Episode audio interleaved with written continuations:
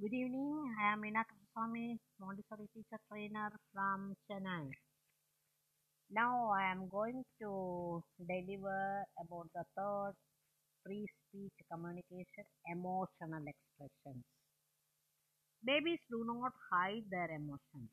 Instead, the whole body expresses feelings such as frustration or joy. Two traits of babies' emotions make them very effective forms of communication.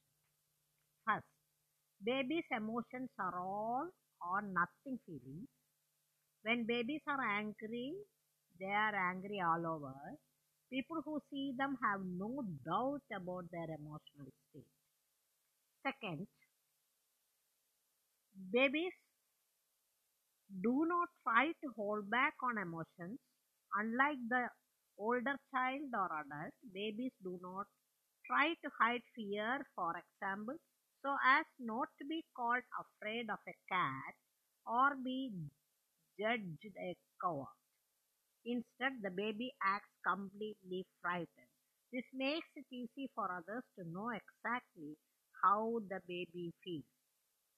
Unpleasant emotions such as fear and anger are always accompanied by crying in babyhood. This makes it even easier to know what the baby is communicating than it would be if one saw the facial and bodily expressions alone. The pleasure emotions like joy, happiness, affection, curiosity are not accompanied by crying, but they are also easy to understand. Babies show them so openly. When they smile, for example, they also coo or squeal. After babies are two or three months old, they can figure out the emotional states.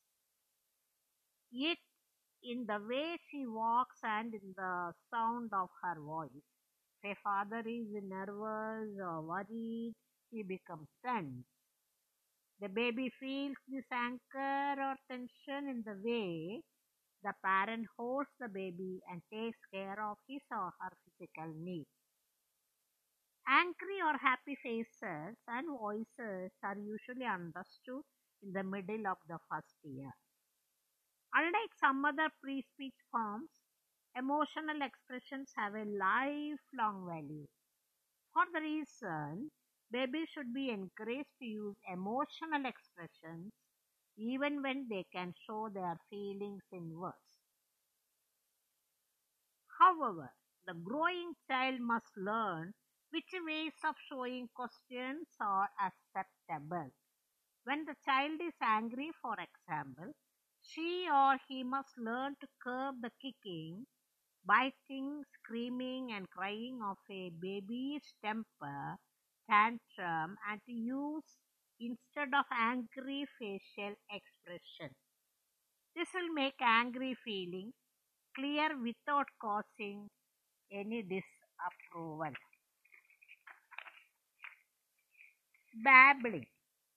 Babbling is called play speech because the baby enjoys making sounds and does so even when no one is around. This play suggests that babbling has no communication value and so should not be thought of as a form of speech. This is not correct. Playing with sounds is a way of learning the skills needed to form words. It is preliminary to speech, and all babbling by any means is done alone. The baby who is with others babbles as if trying to talk to them. Babbling or doing begins around the third month and reaches its grade when the baby is nine months old.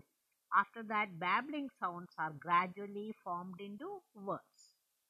While every baby has a supply of babbling sounds, there are some that almost all babies make. The most common of these are Uh, uh, uh, uh, uh, uh, uh, ee, oh, oh. To encourage the baby to master few sound skills, the adult can offer a model and help the baby copy it. This happens quite naturally when the adult plays little taking games or chatters with the baby. Babbling does not tell others what the baby wants and needs, but it does help the baby develop the muscular coordination needed for the complicated skills of speech.